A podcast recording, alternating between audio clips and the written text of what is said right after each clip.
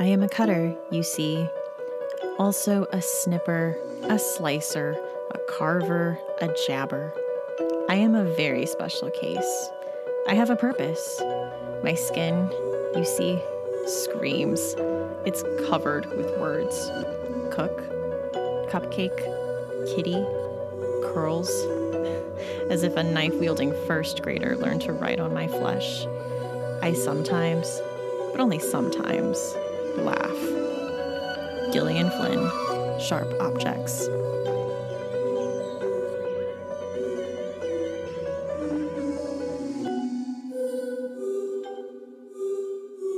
Welcome to Books in the Freezer, a podcast dedicated to the deliriously disturbing world of horror fiction. I'm one of your hosts, Stephanie. And I'm your other host, Rachel. On this episode, we're going to fangirl over seeing some of our favorite books transition to the big and small screen. So, if we're going to discuss book to movie adaptations, I think we need to start with the question Are the books always better? I actually am one of those people that I don't automatically think the book is always better. And I'm, I know people think this is really weird. I'm really forgiving of movie adaptations just because it's a totally different medium. And I get really excited to see how someone else who loved the story imagined it and brings it to life. What about you? Are you in that camp too? Or are you more of a purist? no, this actually works out really nice. We're actually on the same page, which is good. We avoided a avoided a fight there. That I'm the same way. I'm not a book purist. I love to hear that books are getting made into movies or TV shows, and I feel the same way. It's a different medium, so I don't judge them the same way. I'm actually will go so far as to say that I think that some adaptations are even better than the original book in some cases, and they're just different. There's things I like on the page that work better in one form versus the other. Like, for instance, and we'll talk about this in a second here, but I love jump scares. They get me every time. Even if I know they're coming, I will still jump. But unfortunately, that's something on the page that doesn't happen. I remember reading a review once of a book. I can't remember which one, but someone said, "Oh, the jump scares got me." I'm like, "How do you jump at a book?" I don't know when you're reading it on the page, but you take yeah, those same concepts. Weird. Yeah, exactly. But yeah, you take the same concepts, throw them in a movie, and they're fantastic. Well, that definitely uh, makes this a little bit easier that you know we don't have anyone arguing the other side of our case but i know i always feel like i'm um, playing defense on that i'm like i'm exactly. sorry okay yeah like Sure. Don't so, judge yeah, I'm us. glad. Yep, yeah. glad we're on the same page. Yeah, so I'd love to know um, if any listeners actually disagree with us, if they're, you know, adamantly against movie adaptations or think that they're a disgrace. I'd love to love to hear the counter argument since we are so agreeable today. Definitely. So I think we should start with what has probably been one of the biggest horror movies this year that was an adaptation. Yes. Absolutely. I just basically wanted an excuse to talk about it. So that is the big movie of the year when it comes to horror. I feel like this is one that everyone has seen, even if they're not normally a horror fan. If you somehow don't know the synopsis, the really brief thing to know is that it's a group of kids that go to fight a creature that takes the form of a clown. I feel like everyone knows the basic synopsis, that I feel silly even giving more than that. But it's that classic story, of course, adapted from Stephen King's epic book, which we've both read. So, first off, you liked the book, right? Yes, I absolutely loved it. I mean, I, I, had my issues with it, but overall, it was just so epic and on this great scale. But at the same time, I feel like I absolutely got to know these characters. Like, it was just such an in depth book while also covering, just like I said, this great epic scale. You read it too. Did you like it? Like, how did you feel about it? So, for me, I have more mixed feelings about it. And here's how I tend to explain my feelings because they're complicated. I really liked the idea that Stephen King created. I think that the idea of a group of boys going around a small town and fighting this monster were just fantastic. Love the idea, and I really did love the clown. I love, love Pennywise. There were some good, dark, gruesome moments in the book, but I felt it was too long, and full disclosure, I tend to lean towards enjoying horror that's shorter. I love short fiction, novellas, all of that. And my copy was the 1500 page version, and I would have loved loved the book if they had cut it down to maybe 300 pages. I just felt like there was a lot of filler, a lot of extra things, and I should probably start stop ranting about it before we get some more haters. You can direct that any complaints at me. These are my feelings. Stephanie did like the book more than I did, so I, will take uh, take all the brunt of any any hate mail we start getting after this episode. I mean, I understand that Stephen King's definitely wordy, and I had like the 1100 page mass market paperback, and I mean, I felt like a couple hundred pages could have been shaved off, but um, yeah, there was just so many things that I liked about it, and I wasn't sure how I was going to like it after rewatching the miniseries, the 1990 one, and it is so cheesy. Have you seen that one with Tim I Curry? have- I haven't. I was going to ask if you've seen it, but I have seen lots of clips. After watching the movie, I went on YouTube and checked it out, and it looks a little campy, but I have to. I might still watch it at some point just just to say I've seen it. Well, I watched it as a kid, and I remember as a child that it freaked me out. The um, Georgie and the you know sewer drain scene, you know, stayed with me for a really long time and just really scared me. But I rewatched it in high school and then again pretty recently. Um, and it's just it's so cheesy. And I was looking at it; it's because it was made for TV. It was made for like ABC, so you know it has to adhere to certain standards and certain things obviously can't be shown you know for a tv movie and i just feel like that doesn't work like especially a story like it it needs to have those dark elements and i think it needs that gore that we didn't get with it. So i had a lot of high hopes uh, for this movie because you know I know there was a lot of articles that everyone was excited when it was announced that it got an R rating. Like they were going to go for it. Yeah. Oh, absolutely. It, in some ways, it blows my mind that they were able to write this story in a way that made it suitable for TV, at least somewhat suitable for TV. And I know so many people around our age that were, yeah, little kids when that came out.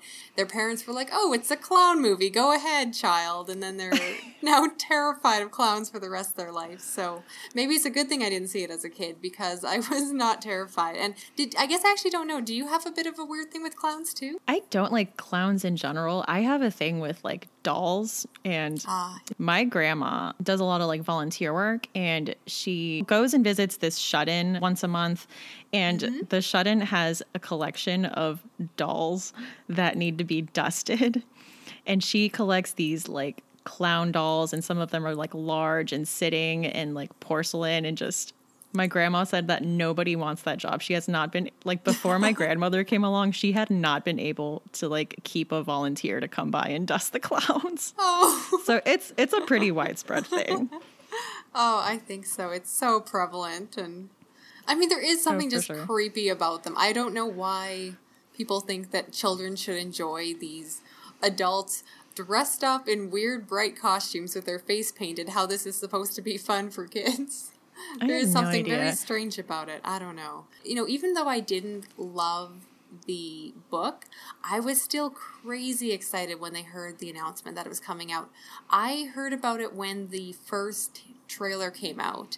And when I saw what they were doing with the trailer, I just knew I was going to love it. And again, it's the fact that I liked the story. I just felt the way it was told over that many pages, there was a lot of things that would cut. And so I felt like if the director listened to my listened to my opinions and followed the same lead and would do similar cuts in the movie, I just thought it would be great. Because did you end up watching the trailer before you saw the movie? Oh yeah, I watched it multiple times. Me too. For sure. Did you like um the Skarsgård Pennywise, the new one? Yes, I loved him. I thought he was fantastic. I got to see an interview afterwards that he, well, he's, he's done a couple different interviews, but apparently he's able to do a lot of the body movement that he does in the movie is actually things that he can do himself and wasn't CGI'd. I won't oh, spoil Oh wow, anything, I didn't but know that. yeah, so there's a few things. One is just even the way his lips smile. It's in even on the trailer, and you get to see the way he really pulls his lip down. And that's his natural. I think he can smile nicely if he wants to, but he can actually do that with his lips, which is freaky. Yeah, he has that like Norman Bates look down, you know, where you like tuck your chin in and like look straight up, and it's Yes. just ugh, Oh, so, it's so creepy good. and menacing. Um, yeah, I really enjoyed him.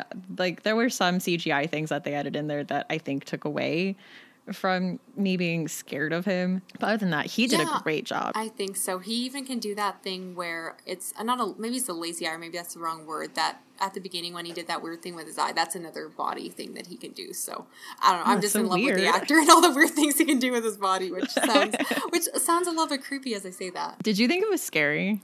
I didn't, and there was a couple reasons. Like for me, it almost had too much humor to actually be called scary. How about yourself? I wasn't scared of it. I don't know if I'm just like hardened at this point um, because I saw it with my sister and she does not watch a lot of scary movies and she was like crawling out of her seat in a lot of scenes. I think in scenes where, you know, the kids would go somewhere and you knew as an audience member that he's somewhere in there and he's gonna jump out. My sister was like crawling out of her seat going like, "Oh no, oh no, oh no."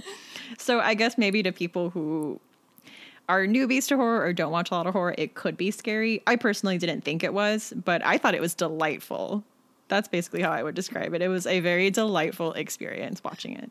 I completely agree. I yeah, very similar. So I didn't really find it truly scary. And honestly, you probably watch more straight up horror movies than I do, but it just wasn't like over the top scary.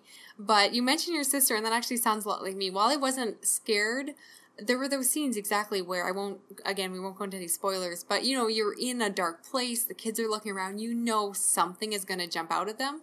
Well I kid Yeah. you not, I went with my husband and I jumped at every single stupid jump scare in that movie. And I remember thinking to myself, going, Okay, something's gonna jump out. Be cool, Rachel. Just don't freak out. And I still would jump even when I was telling myself. It's just, it's more of a gut reaction, I think. And that's something that runs in my family. Like the first time my husband met my sister, they were in a biology class dissecting frogs or whatnot. And so my husband, uh, you know, boyfriend at the time, you know, basically like tapped her on the shoulder. Basically, she just swung around and threw a scalpel in his face. so it's something to like, don't mess with my family when it comes Yeah. to scaring us. You're jumpy. We're jumpy. We're a jumpy bunch. My coworker was blowing his nose in the hallway one day, and I screamed. So that was that was last week at work. So I have a I have a reputation. But I make a distinction that that's not being scared. I was not scared of my coworker. He just surprised me. Yeah, you're just easily startled. It's a difference. Exactly. I'll, I'll defend it to the death. So, one thing I can see why they didn't go all out scary with this movie is I feel like they were very intentional of while still wanting to give it that R rating, of making it approachable for people who don't watch a lot of horror. I know we both said we're really forgiving of um, people taking liberties with the source material. So, did you have any feelings about that with the book? Because I had a few feelings about it, about things that were changed or things that I wanted added. So, one thing that I liked that they changed uh, was that instead of the first timeline being in the 50s, that it was in the 80s. And I feel like that was kind of to capitalize on that Stranger Things nostalgia thing that's big right now, especially with like Finn Wolfhard and everything. And I really liked it. I thought it made it more approachable. I liked that. I felt like they did normal kid stuff. I always thought it was kind of lame. I'm sorry. in the book that they like build that dam, I was just like, who are these kids? Like, who does that? Who thinks like that's a good, fun thing to do? No, I thought they made the kids really natural. I completely agree. They seem like a bunch of I don't know twerpy little kids, and I was like, yeah, these these guys seem real. And uh, I watched that trailer multiple times. And when they show that missing poster, it's Patrick Hockstetter. So I was so stoked that Patrick Hockstetter was going to be in the movie because I thought he was one of the creepiest parts of the book, that his character was just so fascinating. And I was just so excited that they were going to include him in this movie. He has like no screen time. I was so disappointed. Yeah. Yeah, you're right. He wasn't in it as much. When I saw your notes that you were complaining that there wasn't more Patrick Hockstetter, I was like, "Well, are you really into him or something?" I thought it was like a that you were like crushing on the actor, but that makes a lot more sense. That yeah, he was. No, he was, pretty just like creepy. super interesting. He was one of like the most memorable side characters, I thought. And I'm glad that they brought in the Easter egg hunt because that was in one of those parts of the book that I thought was kind of dry where um you know, they're going through all the records and learning like the history of Derry. And there was that that Easter egg hunt um, where a lot of children were killed, and the imagery from that I just haunted me, and so I'm glad that that was included in the movie. Just that haunting imagery that stayed with me. That was just so gory. Maybe just because I'm a mom. I don't know. That makes sense. Like for the most part, I agree with everything you said. I also got crazy Stranger Things vibes when I saw the trailer, which honestly was a big thing that got me started on it. I know for anyone who's listening to this that, of course, Stranger Things was obviously inspired by it, which came first, but I think it's really cool that they brought it up to the 80s so that it kind of lined up. And of course, they even stole one of the kid actors who did an amazing job. I loved all the kids in there, but I really liked the kid. He was they- my favorite. Oh, he was so funny. He was like constantly cracking jokes. I don't know. I thought the group of kids were amazing. And I'm not someone who loves watching kids on screen. Usually, kid movies with like precocious little kids aren't my thing. I'm not a fan of like those cute little smart kids.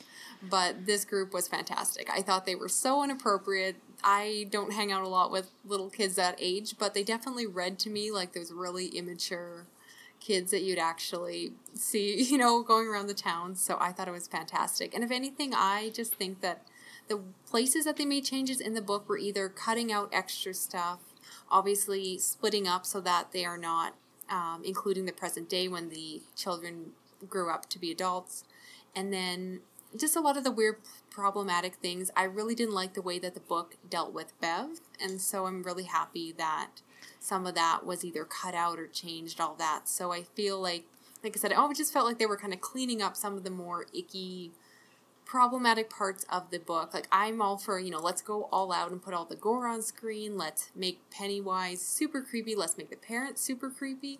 But I didn't care for some of the extra stuff in there, so I just felt like they kind of cleaned it up just to make it a little bit more suitable for a mainstream audience. And that was probably oh, I don't think, yeah. yeah. I don't think they could ever do like the Stephen King ending for the first timeline. Like it's just, it's infamous, but Yeah. It's just, I think, way too icky. Yeah, my buddy read this with a friend, and he was saying he's like, "Well, that that can't be in the movie, right? I don't want to watch that." And I was like, "I'm sure that'll be cut because no one else wants Yeah. to watch that either." The one thing actually I really liked about um, the movie, which I feel like not enough people talk about though, is the fact that I actually found the parents to be the scariest part of the movie. And I think that's done on purpose. It's even in the book that almost more terrifying than the clown is the fact that adults like that actually exist. Even the pharmacist, oh, just gave me the shivers. I just thought he was so creepy. Almost more terrifying than your imagination is the things that are real, the things that could happen and do happen to children. So I don't know. I just think there's so many layers of this movie, but So we know that chapter two is uh, coming out September 9th of 2019. That's such a long time from now. I know they're making us wait two years. Which, as much as I'm sad about that, I'm happy that they're obviously taking the time to do it properly and make sure that they're not rushing production just to, you know, build off the success of the previous one. And as I understand, the entire part two is going to be covering the adults going back to Derry after they're called back 27 years later to once again fight the creature that lives in the town. Are you planning on watching it? Yes, um, I definitely am. I don't think um, I'll be as excited because the kid actors were great. And I think in the book, my favorite scenes happen in the first timeline. But there's a few exciting things that happen in timeline two that I'm excited. And I'm very interested to see the casting of the older versions of the kid actors for sure. Exactly. Yeah, I had similar thoughts. Honestly, I think my favorite part about it was the kids fighting the monsters. So I'm not sure if I'm going to love it quite as much as this first movie, but I definitely still want to see it. And yeah, I love to know how they match up the different the different adults. Uh, so one that I was really excited about when it got announced was a Bird Box by Josh Malerman. Uh, I think you and I both read this, correct? Yes, I read it as well. It was really good. So what we know about it so far is um, it was just announced, so it's really early in the development process. We know that it's going to be a Netflix movie and it's going to be starring Sandra Bullock in the main role. And if you don't know, uh, it's basically that there's something out there in the future, something terrifying that must not be seen. Basically, if you look at it, a person is just driven to deadly violence. And so in this story, Mallory and her two young children are living in an abandoned house near the river. Uh, she's dreamed of fleeing to a place where they might be safe. And uh, now that our kids are four, it's time to go, but the journey ahead will be terrifying. Uh, 20 miles downriver in a rowboat, blindfolded, with nothing to rely on but her wits and the children's trained ears. So there's a few things about this book. Basically, is that the terror outside the danger is you can't look at anything outside. So the minute you step outside, you have to wear a blindfold in this world. And so a lot of this book was not visual, it was just that feeling. I think it was just really capturing that feeling of vulnerability when one of your senses is gone, when you're relying on all your other senses. And Josh Malerman did such a great job of that on the page that I'm a little worried as to how that's going to translate to screen. Like, is the camera going to be showing Sandra Bullock in a blindfold, like stumbling her way around? Or is it going to be kind of like a darkened screen with just like loud sounds? Like, I don't know. I know. I have so many questions. I'm excited, or rather, just really interested in this one. Like, I want to know how they're going to do it. It could be fantastic, or honestly, I feel like it could be falling flat because exactly so much of it is about the other senses. And the book had the dual timeline thing where one of the timelines is what I just said that Mallory and uh, her two young children fleeing and they have blindfolds and you know they're escaping and they're outside. So yeah, so the first timeline starts when this epidemic hits. So it's Mallory and how she reacts to it and how she ends up where she is. And then there's a flash forward to like the present day. So it's going to be those two timelines. I don't know how that's going to be filmed, but that's how the book is set up. It's kind of a back and forth and you're telling the yeah. story and learning information as you go along. Uh, I would 100% recommend this book. It's a very fast, very thrilling, fast paced read for sure. Oh, I would call it actually a slow read. I remember being like, that was really? my one thing. I remember it being a little bit slow. I thought the concept was really good. It was very atmospheric, but I remember feeling it was like a slower book and maybe you spent a lot of time blindfolded on a boat, but I'll have to reread it at some point and see if my feelings change. Oh wow. Yeah. I I was like flipping pages. like I was like, what is going on? I need to know what is happening. Oh. So that is really interesting. So yeah. there you go. Depending on how you think of it, it could be faster, it could be slow. So another book that's getting an adaptation that I was really excited about was Lovecraft Country by Matt Ruff. And what we know about this so far is that it's set to be an HBO miniseries and it's going to be anthology style. So each episode is going to be, it's going to tell a different story. And in this case, focus on a different character. Like it's all going to be one group of friends and family, but it's all going to be just like the book. Um, each, in the book, each chapter is from a different person's perspective. And so that's how the series is going to be set up, and it's going to be directed by Jordan Peele of Key and Peele, and he recently had a lot of success with Get Out. Um, so the synopsis for this book is a young African American uh, man travels across the U.S. in the 1950s in search of his missing father, and I loved this book. So it is about a man traveling in Jim Crow era America looking for his dad and just the things he has to go through. And his uncle owns this company where they put out a safe Negro travel guide, which is basically they go around and they print out this guide for places, you know, at that time where African Americans could eat or stay and they would be safe and what, you know, safe routes to take and, you know, where to you know what places to avoid and stay away from and there was just it was very heartbreaking to read at some points but it was absolutely fascinating so that's one of the stories obviously i loved that this book also tackled a lot of different kinds of horror like there's like a haunted house story and there's kind of a more sci-fi story And it was very diverse. I think it deals a lot with the characters being African American and their place, I think, within like the horror and sci fi genre. Because the main character, the one in the first story, he has an issue with his father because he really loves like the old sci-fi stories and he really loves Lovecraft. And his dad gives him a lot of grief because of how racist Lovecraft was. And so he's dealing with this guilt of like, can I enjoy this when the person who created it, you know, would not have liked me, was not a fan of people like me. I don't know. It just, it dealt with so many things. And, um, you know, I heard so many things about Get Out. I haven't seen it yet, but that it's very, it deals with a lot of similar themes. And I'm really interested to see um, how Jordan Peele tackles them and brings them to the screen. No, that I'm that's one I'm so excited. I've not read it myself, but I definitely like to read it before the, um, the series comes out, and it just sounds fantastic. From everything from the you know directing choice to the whole premise behind it it's like because lovecraft is known to be such a racist i'm always really fascinated that horror is one of those genres that just has this legacy of being incredibly white and just lacking diversity and it's i'm starting to see that change in the last few years by what's being published but mm-hmm. i really like to see a book like this and then you know a, a show that's going to address that and actually have a predominant african american cast. So i could even though i haven't read it i could not be more excited that this exists that this is going to be a thing and to get um, hbo quality production i don't know. I i'm going to be gushing on everything they they adapt because i just think they can do no wrong Speaking of HBO adaptations, I have to talk about Sharp Objects by Gillian Flynn, which we have both read and loved. So, yes, we're going to be doing a little yes. bit of gushing here. Uh, so, I feel like we need to say that we understand that this is not straight up horror. Yes, you could consider this more of maybe a mystery, suspense.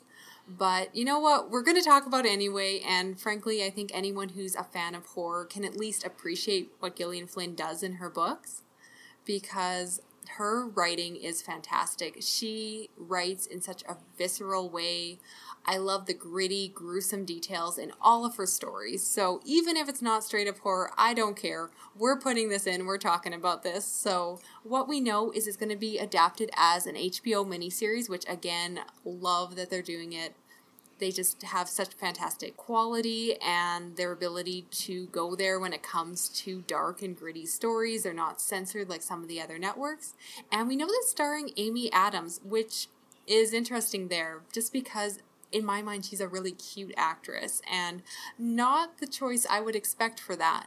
If you're somehow not familiar with the plot of Sharp Objects, this is a story about a troubled journalist who is tasked by her newspaper to return to the small town where she grew up and investigate a young girl that was just found brutally murdered. In coming home, she needs to address the things that she left behind. She has a really difficult family with a very frustrating mother, and the story really unfolds from there. I don't want to say too much more of the plot just in case you have not read it, but oh my gosh, I love the book. It's easily one of my t- favorite books of all time. I think you enjoy it as well, right? Like, we're on the same page on oh, this definitely. One. I was just gonna, I was just gonna ask you where this falls on the Gillian Flynn scale of like her four published works so far, where Sharp Object falls, falls for you. It's actually probably my least favorite of hers, but considering I can really I consider her my favorite author, being my least favorite book by my favorite author is still a really good book. So how about yourself? This rivals Gone Girl for spot one. Ooh. Like Gone Girl was my first by her, and I just flew through it, and I could not believe it. I could not believe how amazing it was. And this rivals it. Oh. So it's between Sharp Objects and Gone Girl for the top spot. Oh, that's for good. me. It's more that I love the other ones even more, not that I have any issue with this book. I thought it was great.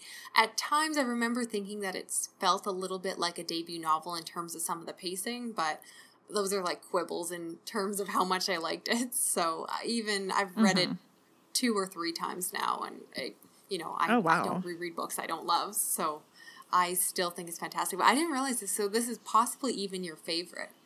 Now, one thing, have you watched either of the other two adaptations of her books, Gone Girl or Dark Places? I saw both actually. Uh, Gone Girl, I thought did an amazing job of capturing like that darkness and the thematic qualities that I really loved about it. Uh, Dark Places, unfortunately, was a little underwhelming. It had a very limited release, and I don't know, there was just something about it that I felt was missing. Like it didn't it didn't capture the same feeling that Gone Girl was able to capture in the adaptation that they did. So I think with HBO behind it and it having that, you know, HBO money and HBO quality behind it, I have a little more faith that this is going to get done right. Yeah, that makes sense. I'm still almost nervous how they're going to handle some of the topics because without giving away too much, the main character is very troubled and I don't really know how they're going to show some of the scenes that are in the book on camera, yes, HBO can kind of do what they want and do anything. So I think it's fair to say that, you know, the main character is a cutter. And I can't think of any, you know, main release movie that actually shows cutting on on screens. So although maybe I'm just watching the wrong shows, but things like that, I don't know if they're gonna, you know, it's very triggering subject matter, arguably. But if it's done well, it could be, I don't know, it could be brilliant. I, I'm. How do you feel about Amy Adams though? I think she is really good. I can see where you're coming from with her being cutesy because she did. Um, was it called Enchanted? Was that the Disney movie she did where I she was like the fairy tale princess? That might have been her. And then she did like Confessions of a Shopaholic. Yeah. Yeah, and she was Lois Lane. But I think, you know, with her doing like Nocturnal Animals and uh, American Hustle, I think she has shown that she can take on meteor roles. And so I, I have faith in her. Yeah. No, I think it's going to be fantastic. Ooh, one that the trailer just dropped and I was really, really excited for was Annihilation by Jeff Vandermeer. And this also kind of is in between horror and sci fi. Um, so we know is that it's getting a theatrical release, and uh, Natalie Portman is cast as the main character, which is the biologist, and I am here for that. I actually knew about the casting uh, when I read the book, and I just thought, as I read the book, I was like, yes, I, I see it. It's perfect. So it's about uh, an expedition of explorers and scientists that go explore a mysterious place called Area X. And every expedition that has gone into Area X has either all just completely died or they come back and they're not the same people that they were, or they come back with degenerative diseases and they die slowly. And so this is going to be the 12th expedition that they're sending into this place that has popped up called Area X. And this time, what they're doing is they're sending in four female scientists. Um, they're sending in like a biologist and a psychologist and a surveyor and uh, I think a botanist. No, I forget what the fourth one is. But so it's the four of them, and they are going in there. And Natalie Portman's character, the biologist, her husband was in the previous expedition, and he just came back very changed. And she has put it upon like she volunteered for this expedition. So it's interesting because she's bringing a lot of baggage and a lot of interest into this expedition and it's so crazy. So they go there and just the stuff that they find is really good. I definitely suggest looking up the trailer. I think it does a really good job of kind of creating the hype for this without giving too much of the plot away. Um, didn't you did you feel that way because you didn't read the book but you saw the trailer did it create that like i need to see this feeling it absolutely did. I have not read the book, but I am so intrigued by it. And it's good because that's a book I've heard you're not really supposed to know almost anything going into it, but I didn't feel like the trailer gave away too much. It just made me super intrigued. I have no idea what's going on, but I need to see that movie, which is probably exactly what they were going for. So I'm sold on that. Now, because you did read the book, how do you think it's going to compare? Do you think they can do it justice? I think they can because it's a lot of visual things that are described in the book that they're seeing that Natalie Portman's character has to write down and take notes on. I think that's going to translate a lot better to a visual medium. Um, and like in the trailer, when it shows them going into Area X, they kind of go through this like violet looking gelatinous thing, which I don't remember if that was in the book or not. So, or if that was a choice, but I thought that was kind of interesting yeah, that's one I'm I'm okay with them, you know, putting their own spin on it visually. I have faith in it. So, I just want to briefly talk about another upcoming release, and that is The Invisible Man, which is written by H.G. Wells. And what we know is it's going to be a theatrical release. It's set to be part of the Universal Monsters series, which is going to include movies like The Mummy and The Bride of Frankenstein and this new one is rumored to be starring Johnny Depp, which I'm really excited about. And it's supposed to come out in July 2018, so relatively not that much longer. And if you don't know about the synopsis of the book, um, actually Neither of us have read it ourselves, but it's about a university professor who discovers a chemical that turns flesh and blood invisible. So, of course, he decides to test it out on himself, and it not only turns him invisible for long periods of time, but slowly is making him turn into a madman. So, without actually having read the book, that does sound like a pretty fun plot. It'll be interesting to see what they do with it. I'm, in general, just really excited for the Universal Monsters series as a whole. I'm excited about it. I'm a little tentatively excited about it because The Mummy was released and that totally bombed. So I don't know. I'm a little worried about it. Uh, I could see this being a good Johnny Depp role, though, and I can see this. Hopefully, it does a little better than The Mummy. And because this Universal Monsters like universe could be really interesting, so I'm I'm hoping that it does well. And then another book that I haven't read yet, but when I saw that the adaptation is coming out, it definitely got bumped up on my TBR. And that is The Terror by Dan Simmons. Uh, I read Summer of Night by Dan Simmons and really enjoyed it. So I was really excited to hear that this was getting adapted. So, what we know so far is this is going to be a series on AMC in 2017, and it's going to be released like an anthology I haven't read the book, but I don't think the book is written like an anthology. So that'll be interesting to see how that is. So the synopsis is that the crew of a Royal Naval expedition searching for the Arctic treacherous Northwest Passage instead discovers a monstrous predator. And this is kind of historical fiction because it's based on the real life Franklin expedition uh, that ended tragically. So it'll be really interesting to see the differences in it because I haven't read the book yet, so I don't know what is what differences. Obviously, I'm guessing the monstrous predator didn't happen in real life, unless maybe it did. You never know, but uh, it'll be interesting to see the differences. And I could just see this being done really well and cinematically with the ocean and the snow and the cold. I just really love that aesthetic, and I think that could be done really well. How do you feel about this? Was this something that was on your TBR at all, like on your radar? It was on before. my radar, but it wasn't really high up on my list. And I'm still a little bit more, I don't know, wait and see with this one whether or not I'll I'll watch it. There's something about, and I mentioned before I'm Canadian, that I'm just not wild to watch like hours of people walking around being cold and feel like I can do that in my own free time. We'll see. I'll, I'll wait for the reviews. I'll, how about you watch it and then tell me if it's good? I'll see if I can. I don't have cable, so I'll see if I can go to someone's house and invite myself over and watch it when it comes out. Just awkwardly, can I come over and hang out every Thursday night? Um, so another AMC one that I'm really excited about, and this is definitely one I'm inviting myself over for this one because this is like a can't miss one for me. Is so it's rumored that NOS4A2 by Joe Hill is getting adapted into an AMC series. Not rumored, like it has an IMDb page and it's in development. Um, but I am stoked I Me loved this too. book. This is probably of one of the ones I'm most excited for. When you sent me a little snapshot showing that this was going to be a thing, I was incredibly excited. This is just fantastic. Yes, this is one of my favorite Joe Hill books. The synopsis of the story is that the book follows a girl named Vic McQueen who has an ability to find lost objects by way of a mysterious bridge that transports her to wherever the object that she's looking for is hiding and Charles Talent Manx steals away children in his Rolls Royce Wraith and transports them to an astonishing and terrifying playground of amusements he calls Christmas Land. Oh, it's going to be so I, good. I hope it comes out around Christmas. I would love to be able yes. to watch this during Christmas holidays. It 100% needs to oh, come out during better. Christmas because that was just such a creep factor. All the Christmas stuff and like the Christmas songs and everything. Oh, it uh, should this was so such. Good this was such a great book. I listened to this as an audiobook, and Kate Mulgrew did a fantastic job. And if you don't know, Kate Mulgrew is Red on Orange is the New Black.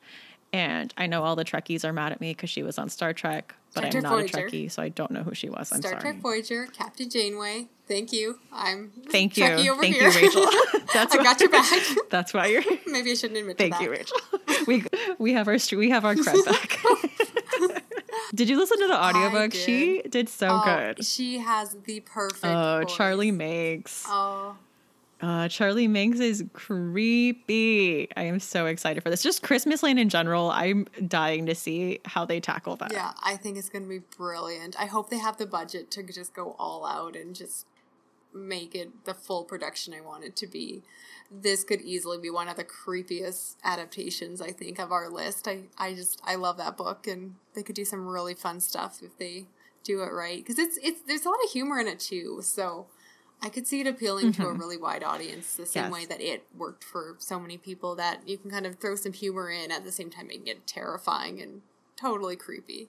So, since we are talking Joe Hill, I have to throw in one last adaptation, and that is that Locke and Key, the graphic novel by Joe Hill, which is illustrated by Gabriel Rodriguez, is coming out or should be. What we know is that Hulu is currently making a pilot, and at the moment, uh, Danny Glover has been cast in it. Now, when I was preparing and making some notes about this, I was really excited because I thought that Danny Glover was the same as Donald Glover. If you're not aware, Danny Glover is the one from Lethal Weapon, and Donald Glover is the guy from Community. I always confuse the two actors, even though they are quite different. So I had a lot of thoughts about how Donald Glover was going to be in this, but that is not correct. It's Danny Glover. no, slightly different. Yeah, I actually, I kind of wish it was Donald Glover because I love him in everything, but uh, given how gritty the story is, uh, it makes more sense that it's going to be Danny Glover. So once I saw the casting and looked at the picture, I was like, okay, that makes sense. And the other one that's cast in here is I just found this out today that the young boy from the movie It, the new one, um, is playing the youngest son, Bode, from this graphic novel. And I think that's going to be amazing. So he and It, he was the little boy who, was that, Georgie, who so oh, wow. I think it's going to be amazing because I thought that kid was super cute. And the main character in this graphic novel, Bode, is also crazy adorable. So it's going to be a perfect fit. So I think that's brilliant. If you're not familiar with the plot, this is a graphic novel series that is told over six volumes about the Locke family that, after a terrible tragedy, moved to an old New England manor and find these magical keys that have different properties. There's a lot of supernatural elements within the story, so I'm really hoping they have the budget to pull this off properly just because I'd really like to see a lot of these concepts done well. Some of the keys can remove memories, turn people into ghosts, change their size. Like it's they're all over the place. I'd also be curious to see it as an animated work just because I think that would be really nice since we're used to seeing the artwork done on the page, but I don't know if that would be the case. You don't see a lot of adult animated works very often, so I'd be surprised, but I personally would think that would be a great choice. You know, something like done in a style like Archer or another adult animated show. What uh, do you have any thoughts? I don't think you've read this. No, it's been on my TBR, so I definitely want to get to it. And now that this is announced, I definitely am going to have to like bump it up and get to it. But it's definitely one that I've been wanting to get to. And you know I love like old creepy houses, so I'm here for this. I am here for it. Nice. I will bug you until you read that because I think it's fantastic. I was so excited when I saw that announcement. So, mm-hmm. of the, all the adaptations that are coming out, what would you say is the one you're most excited for? I'd say it's between Sharp Objects and Nosferatu. Oh, that was my answer How too. About you? Although with maybe throw really? Locke and Key in there somewhere, but yeah, those were the two that I kept eyeing up. That I really just think that they're going to be really entertaining in show form, and I already love both the books, so I think oh well, we are disagreeing way too much in this episode. We need to find some topic and we can just like fight for an hour about something. Because I always find that I love on podcasts when people disagree. So we are way too agreeable today. We're we're totally on the same page. I know. Maybe we just need to bring in like a third person that just is totally opposite of us for a few episodes, and we'll bring there that we in. Go. So, switching gears to talk about some other things we're loving recently, I want to talk about yet another book to show adaptation, and that is The Exorcist, which premiered on Fox. There are currently two seasons. The second season is currently out, and I've only watched season one, but I'm absolutely loving it, so I feel confident to recommend it. This is, of course, very loosely based off of the book by the same name. I think everyone knows the story of the possessed young girl and the priest is called in.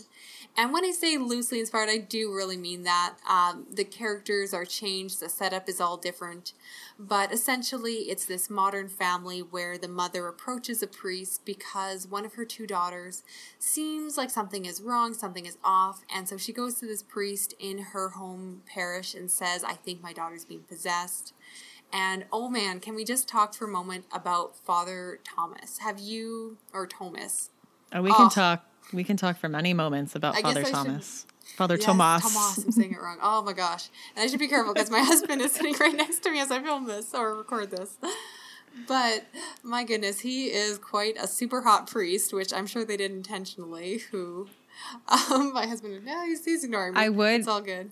I would like to say that in the book, Father Karras is also described as very hunky. So There we go. They are just it's following just keeping with the source material. Exactly. They yeah, are they're just doing it. respecting It's fine. the author. So there we go. So they're just doing that. You know, it's it's. But honestly, I shouldn't. I shouldn't gush too much because it gives a disservice to the fact that the writing is fantastic, but the eye candy helps Yes. too. But all around, I'd say it's just a really engaging story. At times, I would say it, it watches a little bit like a family drama. You almost are following the family as they deal with regular family issues. Uh, the father was in an accident before. The one daughter lost her friend and girlfriend in an accident. So it deals with a lot of like family issues. But then every episode has its moments where it definitely turns into a proper horror TV show. And I love the scenes involving the demons and the possession. And they really had the good budget to go out. And I just thought it was fantastic. It's really gross and gruesome. There are some good moments with like bugs and creatures, which always get me. I was, I always am eating while I watch TV for whatever reason, and I always notice a good horror TV show will actually make me put down what I'm eating and go, "Oh, I'll finish this in a minute. Just wait till the scene is done." And so that's always a good test for me that it's um, a good one. But yeah, I'd love to know for anyone who is watching season two if it's as good. I know you've seen it too. Have you seen any of season two? Um, I haven't. I watched a few trailers, so I know we still have uh some. Like, I don't want to. know I don't know what's spoilery, but it's like a some some of the same characters in kind of a new Oh, okay. place. Oh, I'm excited. I don't know if that gives away anything. Um, I haven't seen it yet. I do plan on starting season two because it's on Hulu like every week, like as episodes come in. But I second your recommendation. I thought it was done really well, and I am a big fan of the family drama as a genre. So I really enjoyed the blend of the family drama and horror. And Geena Davis also is amazing in it as the mom, for sure. Absolutely. So, what would you recommend this week? Ooh, so this is based on a podcast that I really liked. I really loved the Lore podcast. Have you ever listened to that I've one? listened to, I think, the first episode of it. I haven't listened to as much as you have, though, so you have to tell me more about it. So it just got its TV show adaptation on Amazon Prime. The whole season one was released. I think it's eight or 10 episodes. Um, it is a little kind of podcast style where Aaron Mahnke is narrating and we get visuals on what he's talking about. And what he talks about in the podcast is kind of history of creepy things. And so we get a lot of actors doing reenactments, we get a lot of pictures and just really good, creepy, just graphic design and diagrams. And it's really great because I feel like I'm learning something too. Because my husband, not to get all Myers Briggs, but he's like an INTJ. So he always has to feel like he's like learning something, like everything. He only reads like nonfiction and listens to like NPR. So this was a good compromise for us because it was it fulfilled my need for like dark creepy things but he didn't also feel like he was wasting his time with like nonsense as he calls it like he was actually learning something um and the second episode they talk about the history of lobotomies and oh the actors and like how they were doing it was just grossing me out. I was like, "Ugh, I can't believe people ever did this. So it's really interesting. I I really enjoyed it and I definitely recommend it and the podcast. So, that sounds fantastic. For everyone listening, we'd love to know of all the book to movie adaptations that we mentioned, which one are you most excited about? As well, if you want to give us a shout out, you can find the podcast on Twitter at Books Freezer Pod, on Instagram at Books in the Freezer, and then feel free to send us an email. We'd love to hear from you what you think, agree, disagree. If you want to send us hate mail, please don't, but you totally can. Our email is booksinthefreezer at gmail.com. And you can find me on Twitter and Instagram at lady underscore Gagnon. That's L A D Y underscore G A G N O N. Or you can see me on YouTube at That's What She Read. And myself, Rachel, you can find me on Twitter at shades underscore orange or on YouTube and Instagram at all one words, no spaces, the shades of orange. Thank you so much. And please join us next time for Books in the Freezer. Bye.